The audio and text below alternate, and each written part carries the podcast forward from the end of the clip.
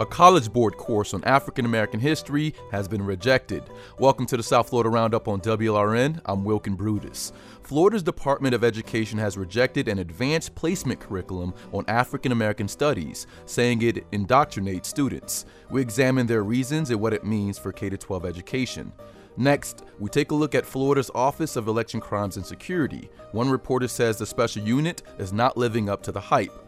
Finally, Riviera Beach in Palm Beach County has spent hundreds of millions of dollars to reimagine its city and its name. A reporter from the Palm Beach Post provides insight on the developments. All of that today on the South Florida Roundup.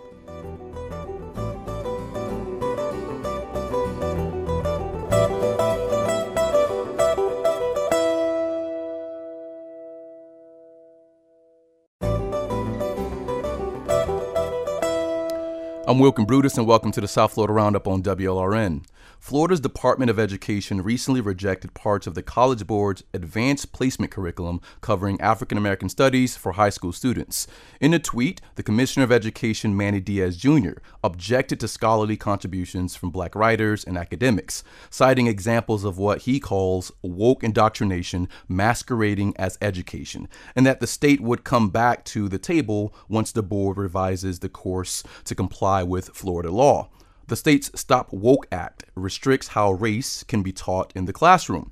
What are those restrictions and why is it deemed inappropriate by the state?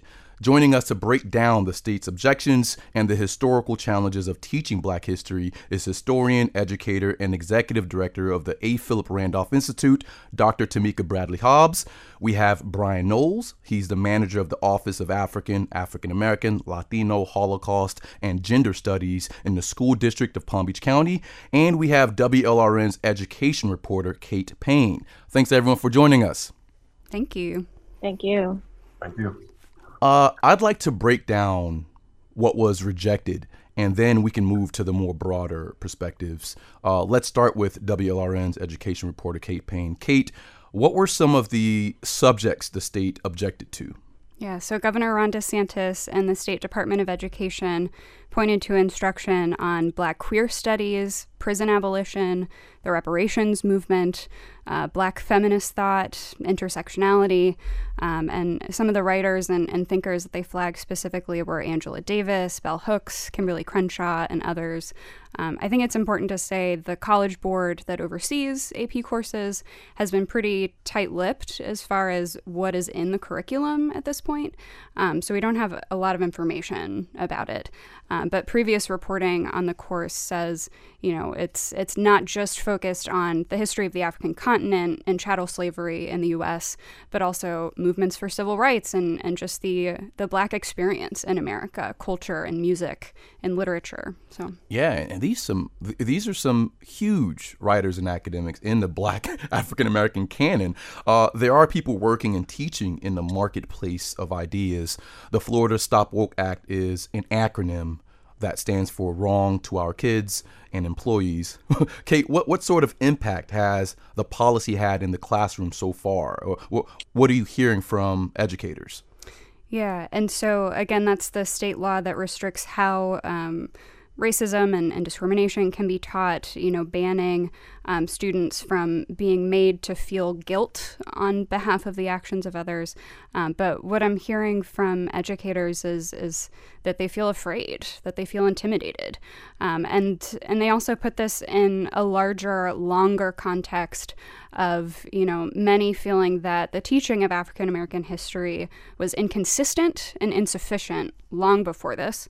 Um, you know, I, I talked to one educator who says they've been waiting for years for this AP course, really looking forward to it, and for the opportunity to teach African American history in their classroom as an academic discipline. And this is such a blow for them. Um, it's it's an insult, and and they also brought up um, this connection that they see between the lack of understanding of African American history and the Black experience, and a direct cor- correlation to how Black students see themselves today, and that that's a really important part of this. And, and we'll talk about that specific guilt with Dr. Hobbs later on in a segment. Uh, this controversy touches people outside of Florida as well. Obviously, uh, Illinois Governor J.B. Pritzker um, slammed our state governor Ron DeSantis for his decision to block the African American AP course. What was Illinois' governor's message to DeSantis and the College Board? Yeah, so Pritzker wrote a letter to the College Board warning them not to bend to DeSantis, not to uh, rewrite the curriculum to appease him. Um, and this is critical because um, you know, a key aspect of AP classes is it's a high level of coursework, um, and and it's standardized across the country so that universities across the U.S. can grant college credit to students who um, are really successful in these classes. Um, and it's important, I think, to note the College Board has run into similar censorship issues um, earlier uh, with activists targeting books that are taught in AP courses, including the works of Nobel Prize winner Toni Morrison. And so the, the College Board has said, you know, they stand against censorship. And they've said that if schools ban required instruction in these courses, that they will not get the AP designation. Thank you. And before we get to Dr. Hobbs later in the segment, I'd like uh, to uh, uh, present a slight correction. Dr. Hobbs is the library regional regional director of the African American Research Library and Cultural Center in Fort Lauderdale for Broward County Libraries. Dr. Hobbs has has been uh, an integral part in in um, teaching African American history. Uh, I do want to segue to Brian Knowles. Uh, Brian. What does this rejection of the AP course mean for the teaching of African American history more broadly in Florida and specifically in Palm Beach County? Um, definitely, uh, from a broader context and specifically here in Palm Beach County, uh, it does arouse concerns not only because of you know the AP course, considering that AP course is something that we didn't have in place. Um, the concern is like, what do we have in place already? How do we proactively protect what we have? And what is the possible, almost imminent danger of close examination of what we teach and how it can be interpreted as as critical race theory or something that has de- deleterious effects um, on students. Yeah, and, and, and Brian, Black History Month is right around the corner. People expect to come across topics on social media surrounding black perseverance and excellence to issues like housing segregation, redlining, and banking discrimination. Not a lot of consensus on how the government should address these historical issues. What are some of the challenges you come across when you're creating a curriculum around black U.S. history? All right. One of the things whenever we develop curriculum is making sure that we present a well balanced, uh, authentic perspective of Black history, right? So you want to really kind of encapsulate the authentic experience of what we have experienced here in the United States and abroad. But what happens with these these these new state laws that we are facing, it we create it creates the challenge of how do we depict our history, illustrate the history without taking away or subtracting from the authenticity of the history right? So making sure you know, like inevitably there are parts of our history and segments that are very ugly and very despondent, which is not our entire history, obviously, but those things actually happen, right? So how do we still approach those particular topics without violating state laws is a huge concern. Yeah, you said those things actually happen. Huge difference between facts and theories, and, and it seems as though that's where some of the mix up is. Are you seeing more community groups, churches, and individual families taking on the job of educating kids on this history by themselves? There's definitely been uh, mobilization within the community of really trying to go back to a more collective approach of preserving our history and culture within the community. Um, there has been a lot of, of dialogue of how can we preserve our history, how can we continue to tell our stories uh, within the community, right? Really going back to our churches, going back to our community centers, and really just coming back together as a village, uh, which is something that we've lost post post segregation uh, within our community. Now, Mr. Knowles, the common complaint that I've heard from many parents and students across the U.S. is that when it comes to teaching Black history, specifically in public schools, many black leaders, such as Martin Luther King, are often reduced to pacified or simplified versions of themselves. Um, MLK's overall message, for example, is often reduced to I have a dream speech and content of one's character, but rarely any of his more nuanced thoughts on economic empowerment, thoughts on crony capitalism and class differences, and other, quote, radical thoughts uh, have you heard this common complaint, and how do teachers address that concern under the state's supervision? Um, honestly, we haven't heard those complaints um, because we all kind of deal with some kind of deficiency from our education about our history. right? So most people are not even aware of the real radical Dr. King, for example, right? And there's so many other countless examples uh, in our history which have been kind of reduced to make them more palatable for the general public. Um, but those are one of the things that our team continues to do uh, right here within my department is to kind of reframe those histories uh, so it's more authentic once again. Um, so that has not been a common complaint because most educators that we know and most even general public, uh, because we all have come through a, a, system of education that has not really centered or included our history. And Dr. Hobbs, um, have you heard that common complaint about the pacification of MLK, and and are you seeing uh, families uh, take education on their own hands? Yes, um, I think that over the last several years, you've seen a real increase in the number of Black families that have opted to school their children at home. Um, here at the African American Research Library, we provide resources uh, to those families. I, I, think it's really important out of all of this uh, to note the fact that the what is missing in this conversation are the needs and desires of Black families and and black children. Um, so much of this controversy and the and the focus has been on protecting um, white children uh, from the imagined guilt that comes with learning, as as Mr. Knowles says, the difficult facts sometimes of Black history. But we also need to be able to provide those facts. We're simply telling the truth. These are factual things that happened 100 years ago, uh, the, the town of Rosewood was decimated uh, here in, in the state of Florida. Um, we need to talk about these things. Um, so I think that what you'll see um, from us uh, here at the African American Research Library is a dedication to that. I will say um, we are facing this right now. We have in our building today and tomorrow Jerry Craft, who uh, has stands out as the winner of a Coretta Scott King Award, a Kirkus Award, and a Newbery Award, the first graphic artist to be able to uh, win that award.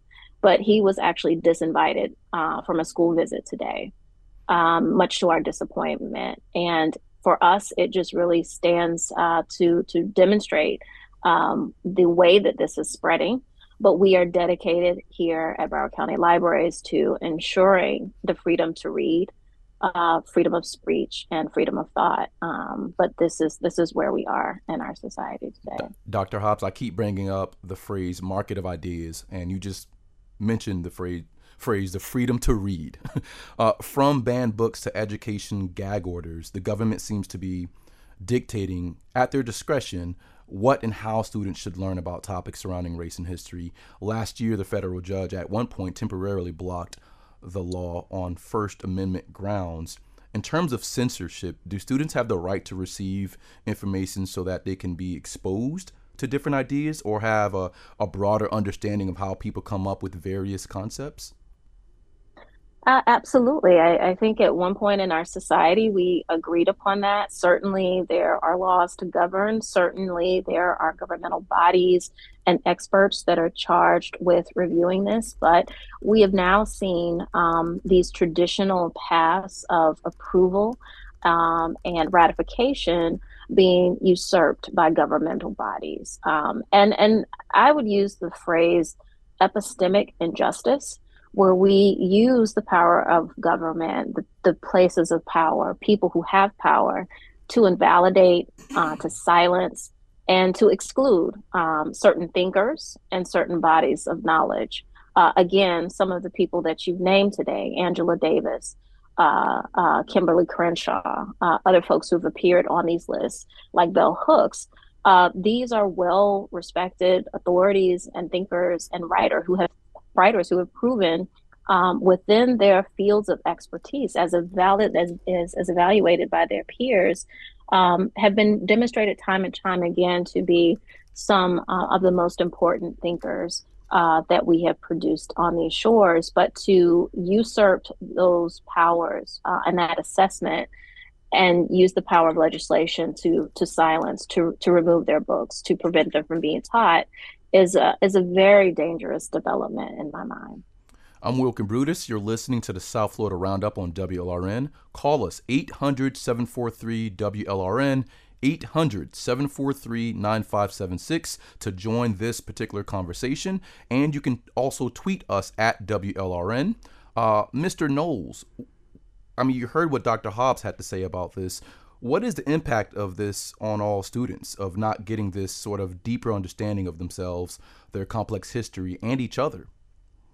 It's definitely creating a lot of anger amongst these students because the very thing that we're hearing as adults, stu- students are hearing it as well.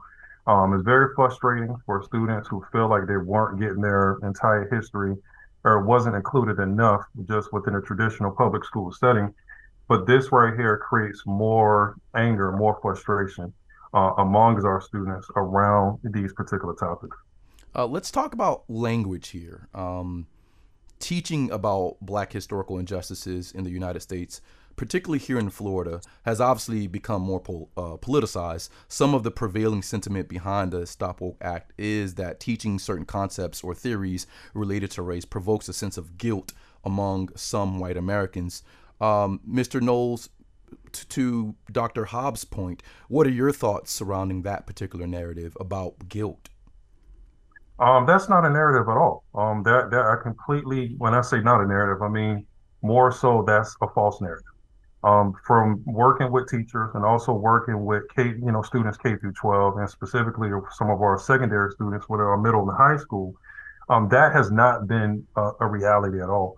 Um, and some of these courses that we currently have um, here in Palm Beach County, and and even you know some of the conversations that I'm hearing even amongst other students, groups of non-black students, is not a, a concept of guilt at all um, is more so just a call to action. Even when they hear about some of the, the darker parts of the history that actually happened once again, a lot of these, these, these uh, students have no guilt about hearing these stories, right? It's, it's one of those calls of action. How do we how do we do better? You know, even though these are my ancestors who have co- co- committed these horrible crimes of injustice um, against your people, is more so how can I be a co-conspirator? How can I be an ally um, in a fight to to improve this overall condition.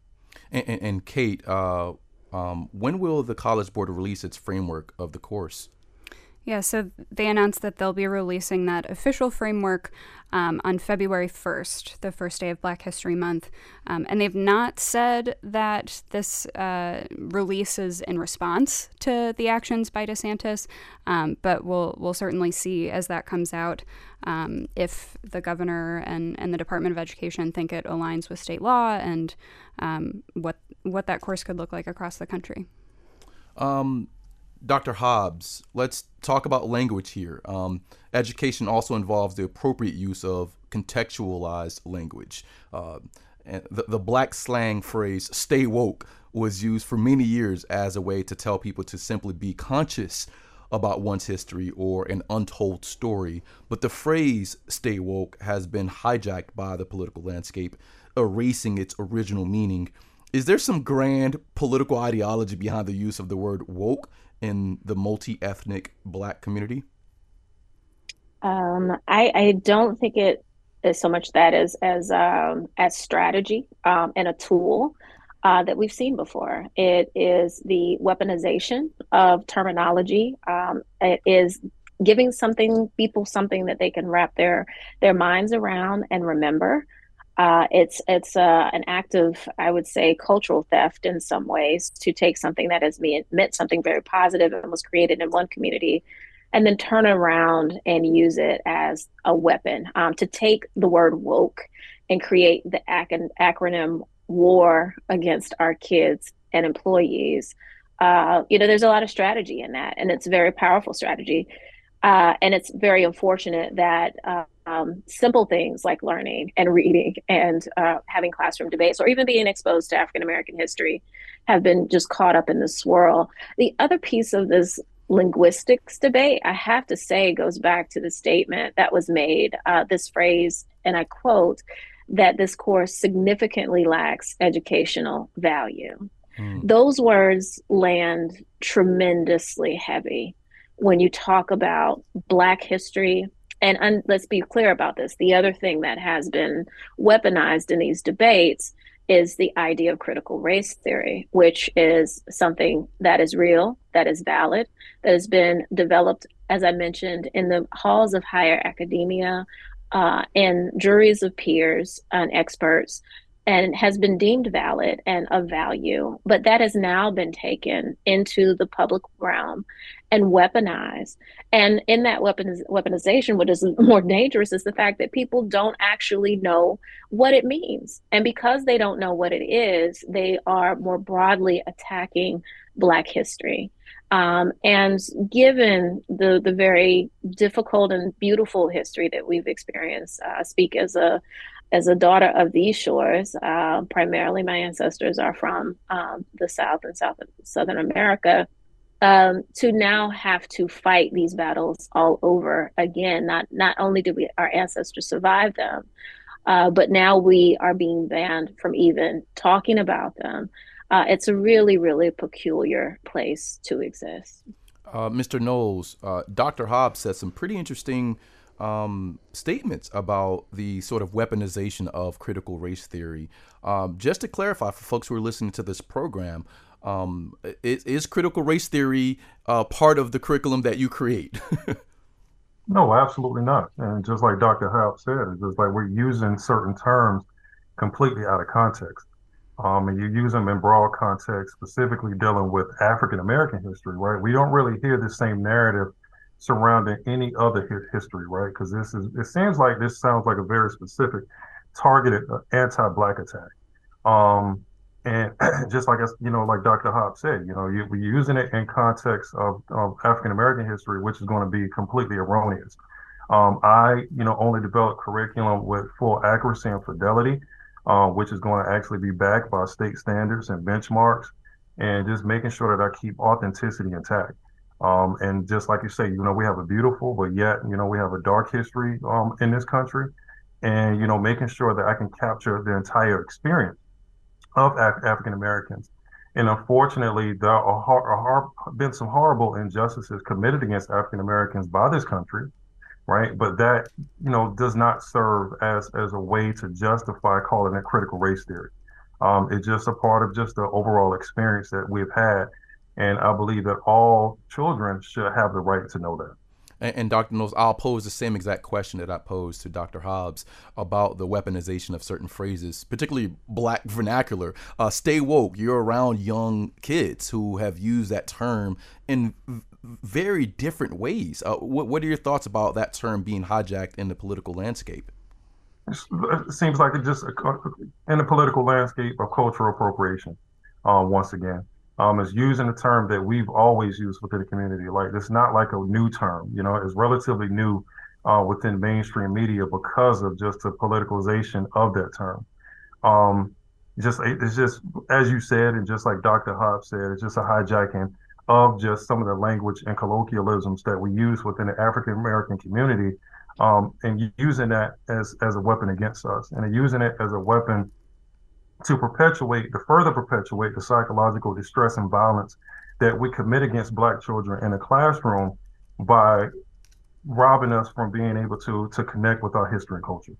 Dr. Hobbs is the regional director of the African American Research Library and Culture Center in Fort Lauderdale for Broward County Libraries. Brian Knowles is the manager of the Office of African, African American, Latino, Holocaust, and Gender Studies in the School District of Palm Beach County. And Kate Payne is WLRN's education reporter.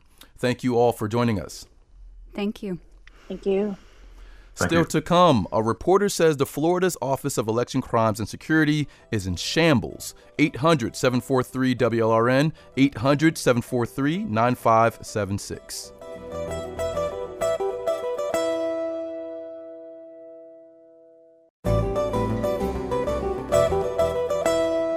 I'm Wilkin Brutus, and welcome back to the South Florida Roundup on WLRN.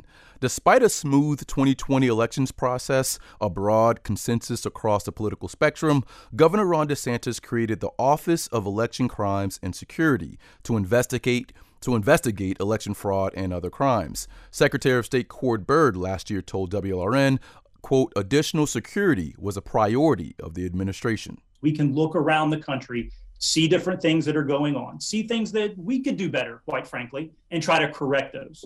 But what I want to assure voters in Florida is that when they go, that our laws are followed, that they're secure when they go to cast their ballot, that our infrastructure is secure, and where people are breaking the law, we're going to investigate it. In August, state officials announced they were charging 20 people across the state with alleged voter fraud. But six months after its creation, a new report shows that the unit's first big case has collapsed. Of the 20 arrests that were made last summer, four cases have been dismissed, and there has only been one conviction. Joining us to talk about the struggle surrounding the special unit is editorial page editor of the Sun Sentinel, Steve Bousquet, and Adam Goodman, criminal defense attorney and a former chief of of litigation. Thank you both for joining us. Yes, thank you. Thank, thank you. Uh, Steve, let's start with you. As you've mentioned in your reporting, the Office of Election Crimes and Security has no director, and most of the 15 full time eligible jobs are unfulfilled, uh, unfilled. Uh, if there isn't a staff equipped to run this office, why is the Secretary of State proposing more funding? Yeah, you know, I don't know no, I mean, he made a presentation to a legislative committee this week on that very point. I think, considering the climate in Tallahassee, he's probably going to get what he's asking for. Uh, I would think, but uh, but he didn't last year. So I mean, of course, it wasn't him. He was not the Division of Elections uh, director a year ago. Right. Um, mm-hmm. They, they, as I pointed out in my in my article in the Sun Sentinel, um, they they've made one case, and the one case is fraught with many problems. Um, there's even another case of a gentleman in Tampa who was charged with voter fraud who's decided to seek a jury trial, and that case is going to court, uh, going to trial in early February. Um, this, as our column pointed out, uh, this unit lost a lot of its momentum when, uh, sadly, Pete Antonacci died uh, last September. Antonacci, a lot of people liked Pete Antonacci, a lot of people didn't like him. But the point is, uh, he was a very forceful, strong administrator of that of that agency, uh, and had a very diverse very you know good background in elections law, law enforcement, worked for the attorney general's office, and so forth. They're having a very very difficult time finding another person with those skills. Yeah, Pete Antonacci has worked in so many different levels in the state government, and to your point, was uh, a guy who was um, polarizing in terms of being well liked and, and not well liked. But um, rest in peace to, to Pete Antonacci in that regard. Um, who is investigating these cases? Uh, well, here's how it worked, uh, and this is why they're having problems uh, in courtrooms all over the state. These cases were referred to the Office of Statewide Prosecution in Florida, which is basically a, um, a, a multi jurisdictional investigative agency that's technically under the Attorney General's office. Okay, the Attorney General is is Ashley Moody. She's independently elected. She was just reelected in November, and um, however, by statute, anything that the statewide prosecutor investigates has to be what is known as multi-jurisdictional. That is, more than one judicial circuit. An example would be Broward and Dade, Broward and Palm Beach. They're they're they're in they're in different uh, uh, judicial circuits. These cases are not in different judicial circuits. These cases are all in about four or five counties individually. Some are in Broward, a couple were in Miami Dade. Um, I'm going by memory here. Several were in Hillsborough County, and a couple were in Orange County in Orlando. So, on procedural grounds, never getting to the merits and the substance of whether voter fraud was committed, some of these cases have been thrown out of court because these cases should not be being handled by the statewide prosecutor's office. They should be being prosecuted by individual state attorneys, in my opinion, and they're not. Uh, Byrd is requesting over $2 million to hire 27 more full time employees for this unit. W- where is that funding coming from? Oh, well, that's that's going to come from uh, yeah, that's going to come from general tax revenue. The Department of State is a very small agency in terms of the size of its budget, and they don't they don't they don't generate a whole lot of revenue on their own like you know they're not like the Department of Highway Safety and Motor Vehicles, for example, and so they're heavily dependent on either federal grants or general tax revenues. Now, the, the, the tax revenue situation in Florida is pretty good at the present time, so good that they've got a surplus in reserve of something like twenty billion dollars, billion with a B, uh, which is a rainy day fund for hurricanes and other you know calamities that we can't anticipate.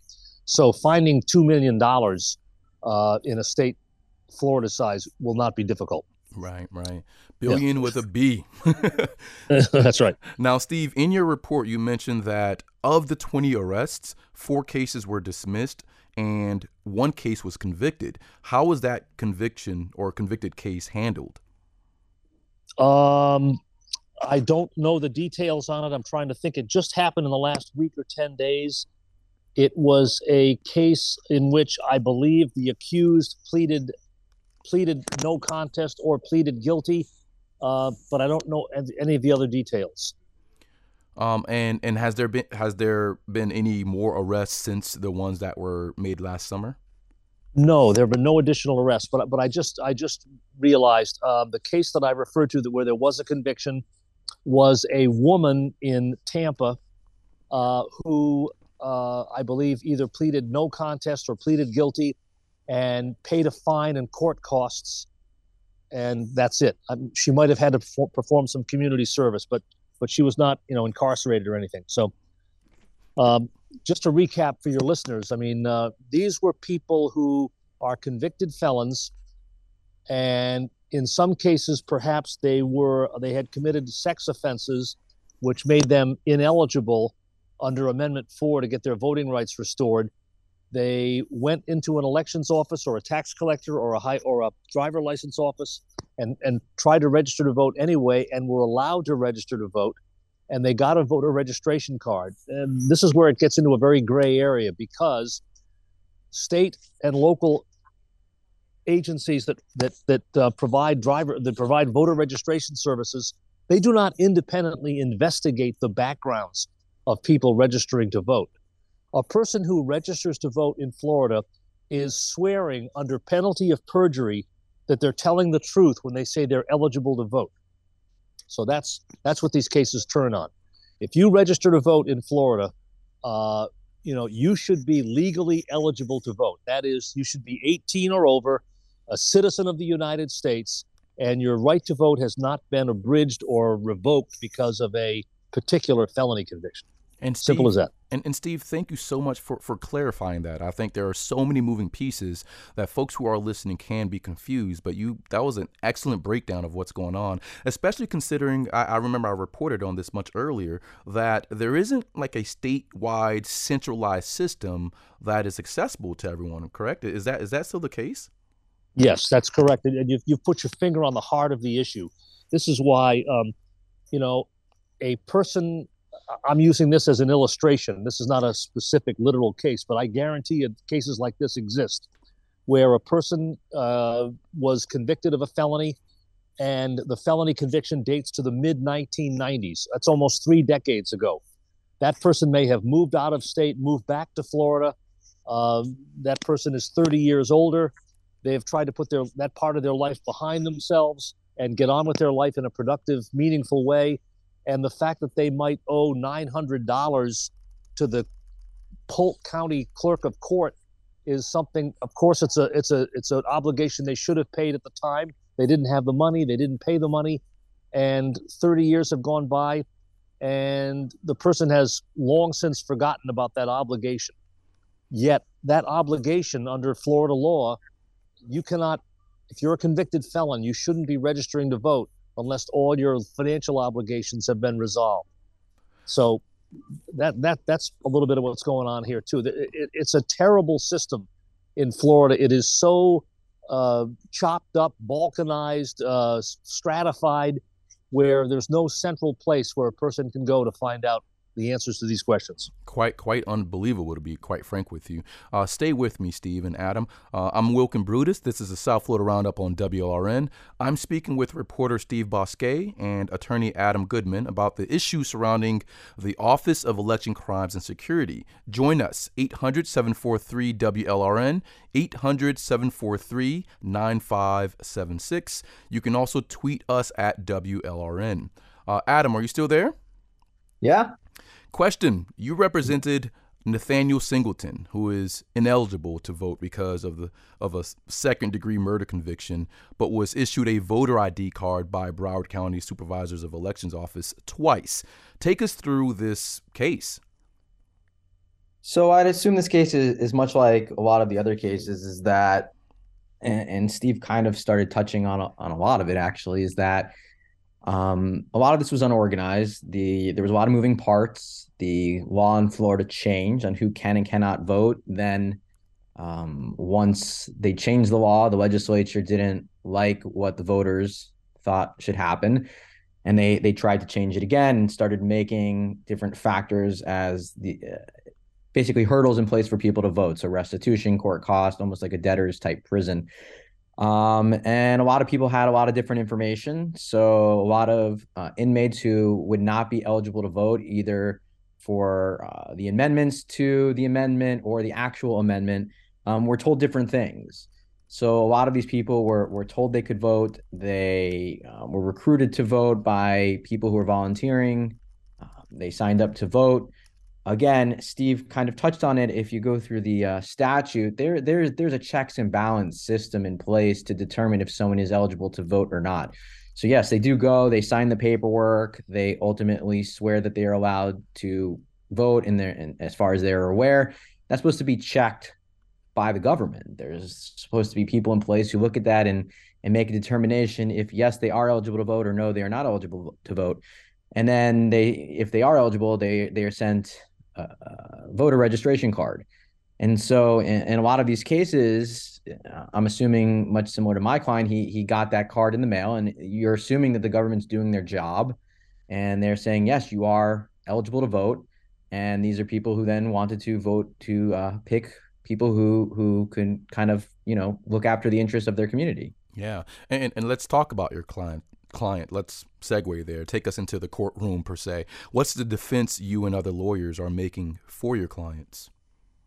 So, you know, again, Steve talked about it, and the, I wish I was the brilliant attorney who who initially saw this and said it was a multi jurisdictional issue. Um, but that was an issue that came up immediately um, by one of the I wouldn't say co-defendants because they're not they're all completely independent, but another attorney uh, filed a motion raising that legal challenge, and the cases have slowly uh, been dismissed. They started out in Miami Dade County. Judge Milton Hirsch wrote an excellent order uh, describing why the case uh, should be dismissed and why uh, the Office of Statewide Prosecutor doesn't have jurisdiction. And slowly, the, the, as those motions have been filed, those cases have been starting to get dismissed. So we're kind of following that same path it's a little unsure in the sense that uh, the Office of Statewide Prosecution is appealing those dismissals, as far as I'm aware. So, you know, those that are being appealed in Miami Dade versus those being appealed in Broward, they might have different rulings at an appellate level. Those could possibly get brought to the Supreme Court. Again, a lot of these judges, you know, they're supposed to follow the law, but you know, you can never determine how a judge is going to to uh, rule on a matter so those dismissals could be temporarily, they could be permanently uh, upheld and, and not been refiled. But but that's the that's the avenue that that we're pursuing now. We also filed a, a similar motion to dismiss. Um, we're finishing that up hopefully soon. Uh, we had a change in judges. A lot of the judges uh, rotate between December and January. Mm-hmm. So new judge in, and we're just getting everything together right now. So the motion has been filed um, and we're going to see how that goes. Yeah, there, there's a lot of moving pieces here, Adam. Uh, what other legal is- uh, what other legal legal issues might crop up from these voter fraud cases? Um, so legal issues, I, I don't know what could possibly crop up. I mean, nothing surprises me at this point. Um, what had surprised me was, and again, Steve touched on this, um, but when this case came in, uh, Mr. Antonacci, who, as you talked about, very polarizing figure, um, you know, we thought that was going to be a witness we were going to be able to depose and get a lot of information, not just about this, but the creation of, of the department and, and, the prosecution.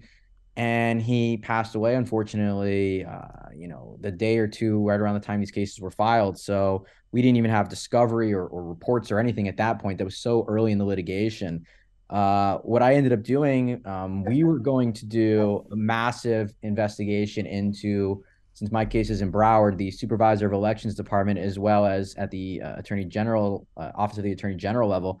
So we made a uh, chapter 119 request, which is a public records request for basically a litany of documents from the uh, Broward uh, Division of Elections. They quoted us, you know, a fee, and we paid it and we've been sitting waiting on that. We're supposed to get a response this week, but it didn't happen. But I'm mm. hoping next week where we we're we're looking at emails. We want to look at hey, everything. Adam, I, I, I'm so sorry. I hate to interrupt. Uh, Steve Bousquet is the editorial page editor for the Sun Sentinel, and Adam Goodman is the criminal defense attorney and former chief of litigation. Thank you, guys. Still to come, the city of Riviera Beach in Palm Beach County is going through major redevelopment, part of a much needed transformation. 800 743 WLRN, 800 743 9576. I'm Wilkin Brutus. Welcome back to the South Florida Roundup on WLRN. Reimagine Riviera Beach. That's the campaign slogan residents are hearing across the city. The population of more than 30,000 residents has, has long grappled with social and political divisions, from poor governance to poverty. But as the waterfront majority black city enters its 100th year, a bevy of infrastructure and facility redevelopment projects aim to change the reputation of the city. Wayne Washington covers West Palm Beach, Riviera Beach, and issues of race for the Palm Beach Post. I spoke to Washington about his report that shows how Riviera Beach is trying to capitalize on its potential. When we think of major city transformations, we often look at the developments happening in West Palm Beach. Uh, the social and economic divisions have long been documented in Riviera Beach, the city next door. Uh, but there is a sort of transformation happening right now. What's the growing list of redevelopment projects reshaping Riviera Beach?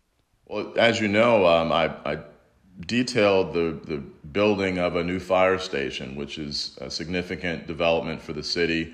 But in addition to that fire station, there's another fire station. There's going to be a new city hall. There's a new water treatment facility, which is likely to be the most expensive project the city undertakes, could cost well over $100 million and will lead to the creation of untold number of jobs and will solve for the city a problem uh, that it's had for a long time, a really aging water treatment facility. So that's a big development for the city. And, and most of those are located on the, the, the Blue Heron Road, right? They are. They are. That's still a, a, big artery in, in Riviera Beach. This Reimagine Riviera Beach campaign happening right now is led by various stakeholders in the community. This has been a long time in the making. You spoke to the city manager, Jonathan Evans. What did he say about some of the challenges the city has faced in the past 100 years? Well, you know, community buy-in was was long a problem in Riviera Beach. Um, I had a long talk with Jonathan Evans, and he told me that in the past, there had been a real lack of tr- a lack of trust in the type of public-private partnership that's necessary to get large scale projects done. You know, when you see these things happening in other cities, it's not just that the government has decided to spend taxpayer money to do X, Y, and Z. It's often the case that the government has partnered with a private entity to help that project get done. And for various reasons, uh, residents just didn't seem to trust that public private partnership. And so that lack of trust and, and, and the lack of buy in just kind of held things in place in Riviera Beach for a long time. And, and how is that different from other cities in the region that have faced similar challenges? Well, part, part of it is tied to race. Uh, Riviera Beach, as you know, is a majority black city. And uh, there is the feeling among many that if there is an opportunity for Riviera Beach to kind of get you know, kicked in the teeth, it'll get kicked in the teeth. Um, and that's not necessarily a, a, a, factor that we see in a lot of other cities. There's just more of a trust in the fact that public private partnerships can get things done. Where in Riviera Beach, there was this feeling that, you know, someone is out to help someone else, you know, just a, just a lot of suspicion that something underhanded was going to happen if, if big projects were undertaken and somehow they're they're they're moving past some of that. So a lot more trust in this public-private partnerships happening right now in Riviera Beach. Now, the city manager Jonathan Evans has received a lot of praise from residents for his leadership lately. Uh, how have he and the city council members been able to get buy-in from the community? Well, part of it is that that there is a new. Um, several of the members of the city council are new and so they replaced people who um, who were there for a while and there while the city was struggling. And Jonathan Evans and this new city council, they do a lot of listening. Their meetings are epically long sometimes. I don't always get to them, but I'm often listening to them. um, and watching them, watching the replay of them. And residents turn out. They're very engaged. They turn, they, they attend those meetings. They are not shy about speaking their piece about what they want to see in the city. Um, and the city council and Jonathan Evans, they listen.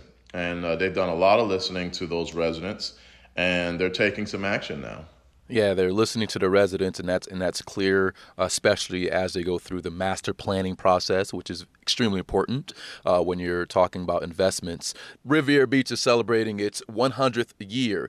In your report, you highlighted some of the early history of the city, from the Oak Lawn Hotel to its deep Bahamian roots. Can you briefly describe what helped shape the city early on?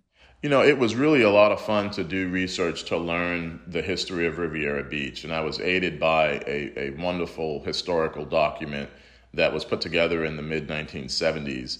And it detailed Riviera Beach's founding. And a lot of its early residents came to see the city as a place that could be a resort community, a place where people would want to come and spend significant chunks of time, particularly when it was cold in the places where they were living and and that was a, a, a early part of Riviera Beach's development. And of course, commercial fisher uh, commercial fishermen were huge factors in the development of the city as well. Commercial fishing was a huge industry in Riviera Beach, and many of the city's founders were in fact commercial fishermen. In the early days, uh, the 50s and 60s, the city made great strides in development, uh, but progress fell short as time went on. You spoke to the city's first black city manager, Ronald Davis. What did he say contributed to the city's shortcomings?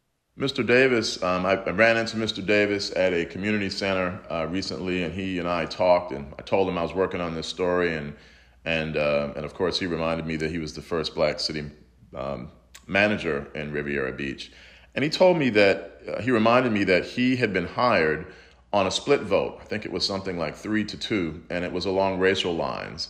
And he said that that racial division um, between white residents and black residents, and even um, between some black residents and other black residents, that those divisions plagued the city for much of its early years.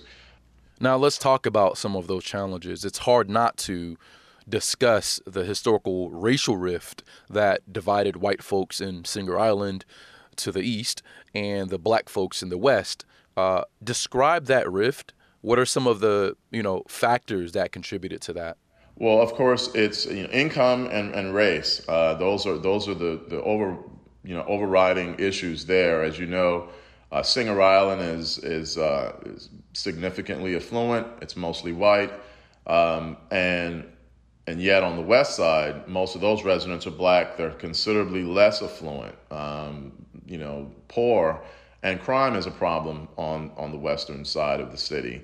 And so you just have lingering distrust. Litigation and staff turnover, those remain challenges for Riviera Beach as well. Sometimes we don't see high profile uh, officials, uh, employees of the city merely leave for other jobs they'll either get fired and then sue.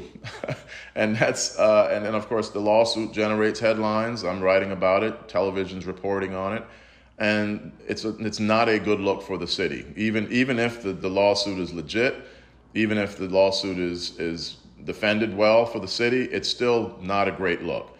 Um, and that's something you know the current the former police chief is suing the city. The city manager Jonathan Evans previously sued the city after he had been terminated a few years ago after only six months on the job.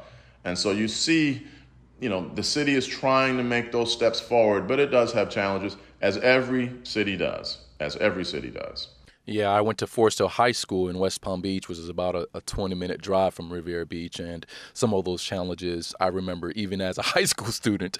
Uh, but it is, again, reassuring to see some improvement that's happening right now on a large scale. Wayne, the city manager, officials, and residents have shown a sense of urgency uh, that I haven't seen since high school to keep the redevelopment mo- uh, momentum going. Uh, what is making Riviera Beach an attractive place for developers to invest in right now? It's it, it can't developers will not they will not fail to notice that the city is putting money and effort behind improvement If you're a developer, you want to open up a large business, you want to build an apartment complex or some housing project, you come to believe that you have a partner in the, in the government of Riviera Beach. If you come to believe that, then you may move forward with your project. You might be more willing to move forward with your project, where before you might not have felt that way.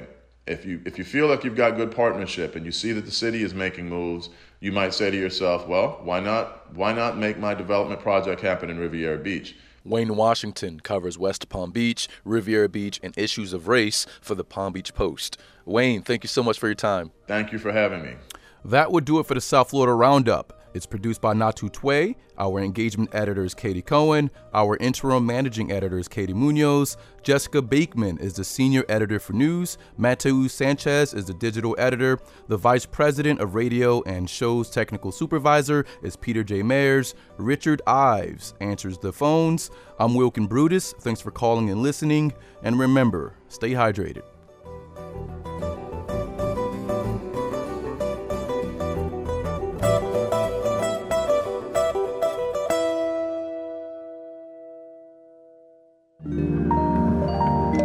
WLRN Public Media.